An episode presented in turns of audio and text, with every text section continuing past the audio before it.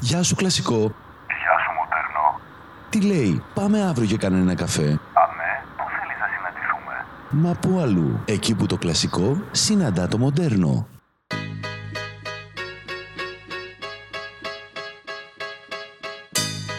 Α, α, έλα, βήτα τεμπέλα, τι γίνεται, πώς πάμε, τι κατάσταση είναι αυτή που επικρατεί με τη ζέστη, δεν αντέχετε με τίποτα.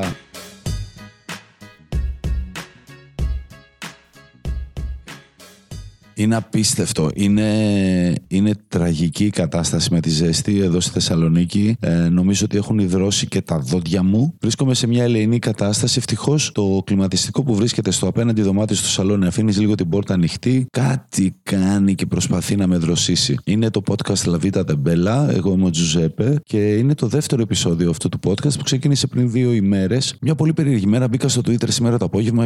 Ε, είδηση η οποία με έκανε πάρα πολύ, μου έκανε πάρα πολύ εντύπωση είναι το γεγονός ε, ότι λόγω της ζέστης, από ό,τι φαίνεται, η Ελλάδα είναι η κατάλληλη χώρα που κάνει τις ε, Βρετανίδες travel blogger να θέλουν να φορέσουν το αραχνοήφαντό τους ε, φορεματάκι, το ημιδιαφανές τους λευκό φόρεμα και να επισκεφτούν κάποιον ελληνικό αρχαιολογικό χώρο όπως είναι το Μουσείο της Ακρόπολης. Ε, δεν ξέρω αν τα μάθατε, αλλά Βρετανίδα travel blogger, travel blogger. συνελήφθη με την κατηγορία της ασέβειας σε αρχαιολογικό χώρο. Κάποιοι την κατηγορούν ότι ότι σήκωσε το φόρεμά της και έδειξε τα γεννητικά της όργανα, δεν ξέρουμε προς τα πού, μάλλον προς κάποια άλλα γεννητικά όργανα που κρέμονταν από κάποιο άγαλμα. Η ίδια ανέφερε ότι δεν θα έκανε ποτέ κάτι τέτοιο με δικιά της ανάρτηση και φυσικά δεν έχει απαντήσει περαιτέρω για να εξηγήσει τι ακριβώς συνέβη. Κάποιοι λένε ότι την, ε, την παρατήρηση την έκανε κάποιος ε, ιδιώτης και απευθύνθηκε σε κάποιον φύλακα του Μουσείου της Ακρόπολης. Κάποιοι λένε ότι δεν έγινε καν το περιστατικό αυτό, αλλά έγινε σε εξωτερικό χώρο, στον ιερό χώρο της Ακρόπολης. Τέλος πάντων, είναι ένα σκηνικό που δημιούργησε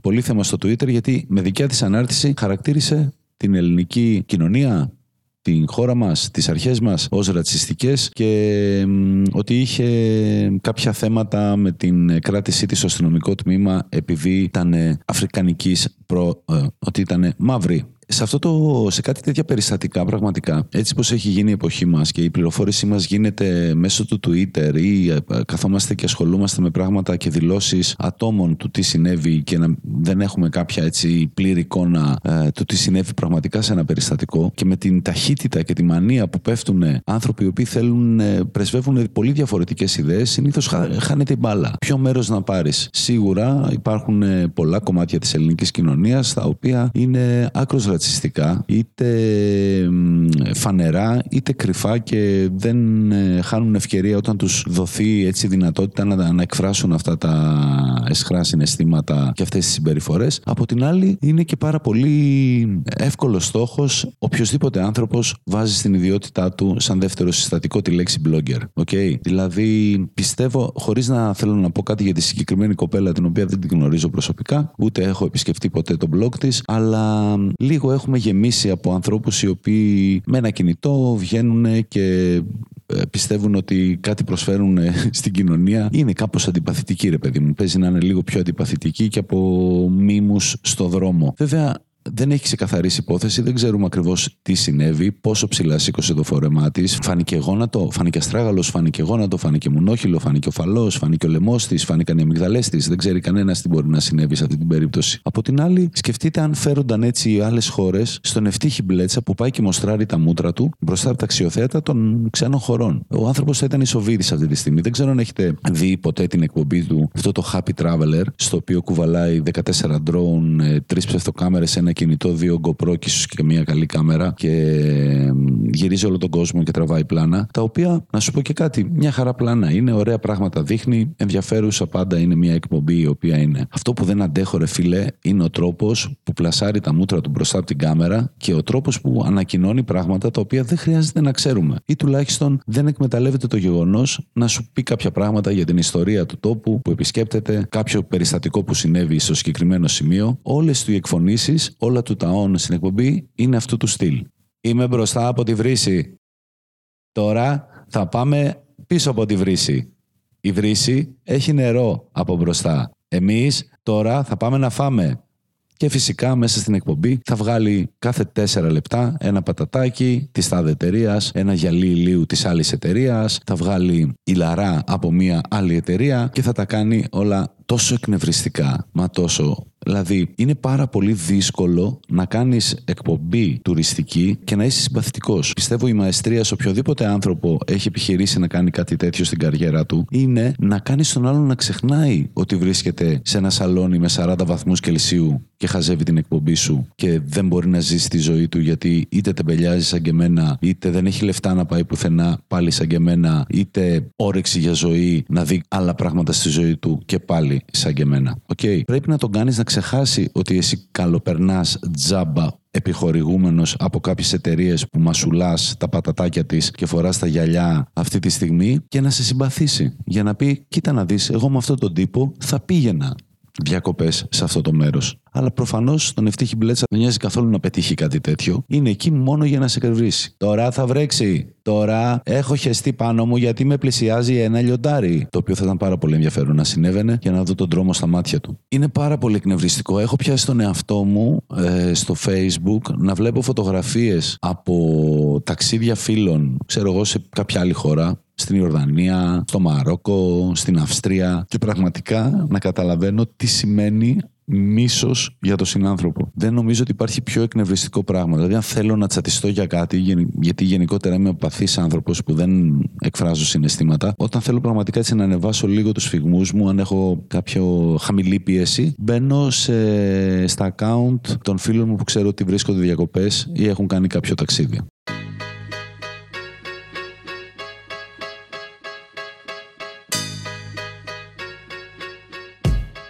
Καταπληκτική είδηση ήταν ε, επίσης και η μετονομασία του ελληνικού διαστημικού οργανισμού, ναι έχουμε και τέτοιον, σε ελληνικό κέντρο διαστήματος. Δεν θέλω να στεναχωρήσω τους ηθήνοντες καινούργιας κυβέρνησης, αλλά πριν από αυτούς έχει υπάρξει και ο, και ο Δημοσθένης Λιακόπουλος, ο οποίος μας ενημέρωσε πολλά χρόνια πριν ότι το κέντρο του διαστήματος είναι ελληνικό. Όπως έχει αναφερθεί και στο Twitter από διάφορα account, η κατάσταση είναι λίγο Monty Python, σαν το σκηνικό αυτό που οι ομάδες αντίστασης κατά των Ρωμαίων ε, ήταν 14 και το ένα ήταν το απελευθερωτικό μέτωπο της Ιουδαίας, το άλλο ήταν το Ιουδαϊκό απελευθερωτικό μέτωπο και ούτω καθεξής. Εμείς τώρα απλά ανάζουμε το όνομα, κρατάμε τα ίδια άτομα, εκτός ίσως από τον Προεδρεύοντα, τους ίδιους σκοπούς για μια υπηρεσία και θεωρούμε σωστό ότι αλλάζοντας το όνομα κάνουμε κάτι. Ποιος είναι αυτός ο Έλληνας ο οποίος θα ήταν ο ικανότερος, ποια είναι τα credential που ζητάμε, τα requirements, requirements. που χρειάζεται κάποιος για να γίνει πρόεδρος αυτόν τον οργανισμό. Πολύ μεγάλη πιθανότητα θα είναι ημέτερο. Φαντάζομαι ότι θα είναι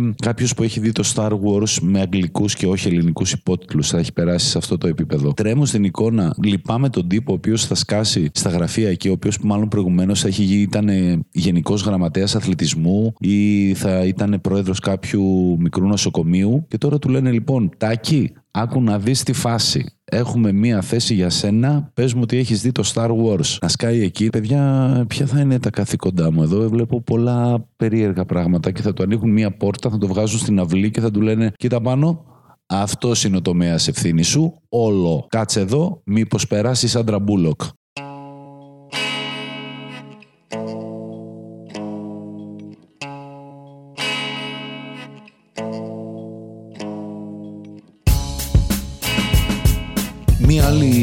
Υπέροχη είδηση που διάβασα είναι η τοποθέτηση της ε, Αντζέλα Γκερέκου στην ε, Προεδρία του Ελληνικού Οργανισμού Τουρισμού. Μου σκάσε φλασιά ότι έχουμε μια τεράστια παράδοση στο να τοποθετούμε σε θέσεις που είναι αρμόδιες για τον τουρισμό, στις υψηλές θέσεις, πάντα είτε υφυπουργούς ε, τουρισμού είτε στον ΕΟΤ, πρώην Ελληνίδες με μεγάλη καριέρα είτε στην υποκριτική είτε στο modeling. Γενικότερα τοποθετούμε μόνο θελκτικές γυναίκες στην κατηγορία ανάμεσα από Μίλφ και Κούγκαρ. Νομίζω αυτό ε, προσδίδει έτσι έναν ιδιότυπο σεξισμό στις αποφάσεις κάθε κυβέρνησης. Γιατί είναι σαν να λέει ότι... Εντάξει μωρέ, θα στείλουμε εκεί την Όλγα ή την Έλενα ή την Άντζελα Εντάξει, θα τη δει ο Γερμανός, ο υπεύθυνος που κλείνει τα πακέτα τουρισμού, θα του πέσει το μάτι, ανοίξει και λίγο που κάνεις, θα σηκώσει και λίγο, βάλει και μια γοβίτσα και θα είναι κουκλά. Κουκλά, κουκλά, κουκλά θα είναι το κορίτσι μου. Είναι ηλίθιο και, και είναι και αποπροσανατολιστικό για τον ε, τουρίστα και για τους ανθρώπους που αποφασίζουν που θα στείλουν τις ορδές τουριστών στην Ελλάδα. Βλέπουν αυτή την εικόνα μιας πανέμορφης γυναίκας που δεν έχει ζητέψει ακόμα και υπόσχεται πολλά, αλλά όταν έρχονται εδώ, συναντάνε τον Κυρμπαντελή από τα βρασνά της Χαλκιδικής με τη διχαλωτή της Αγιονάρα, τη λαδωμένη τη Βερμούδα, το λαχούρτο πουκάμισο και το σπασμένο δόντι και πέφτουν κάπως από τα σύννεφα. Δεν περιμένουν, δεν υπάρχει αυτή η ακολουθία σε αυτές τις δύο εικόνες. Και κάνω εικόνα με το μυαλό μου, σκέφτομαι πώς θα ήταν αν όντως βάζαμε έναν τέτοιο τύπο πάντα. Γιατί αυτός είναι ο ελληνικός τουρισμός. Αν βάζαμε υπεύθυνο στον ελληνικό οργανισμό τουρισμού τον κύριο Μπαντελή από τα Βρασνά. Εντάξει, θα πήγαινε εκεί πέρα, δεν θα χρειαζόταν καν μετάφραση. Θα περιμέναν όλοι τώρα αυτό τι θα μα πει. Και αυτό θα έλεγε. I know English. Okay, put down your earphones, your acoustics. I can tell you, come to Greece. I know that you will come to my country because in Vrasna I have a tavern, ta- taverna, very good. I have the best χωριάτικη salad, you must pay and the oil extra to come because we have sun and everything is uh, good because uh, I know what I'm doing and I trust that you believe in the Greek tourism today. Thank you.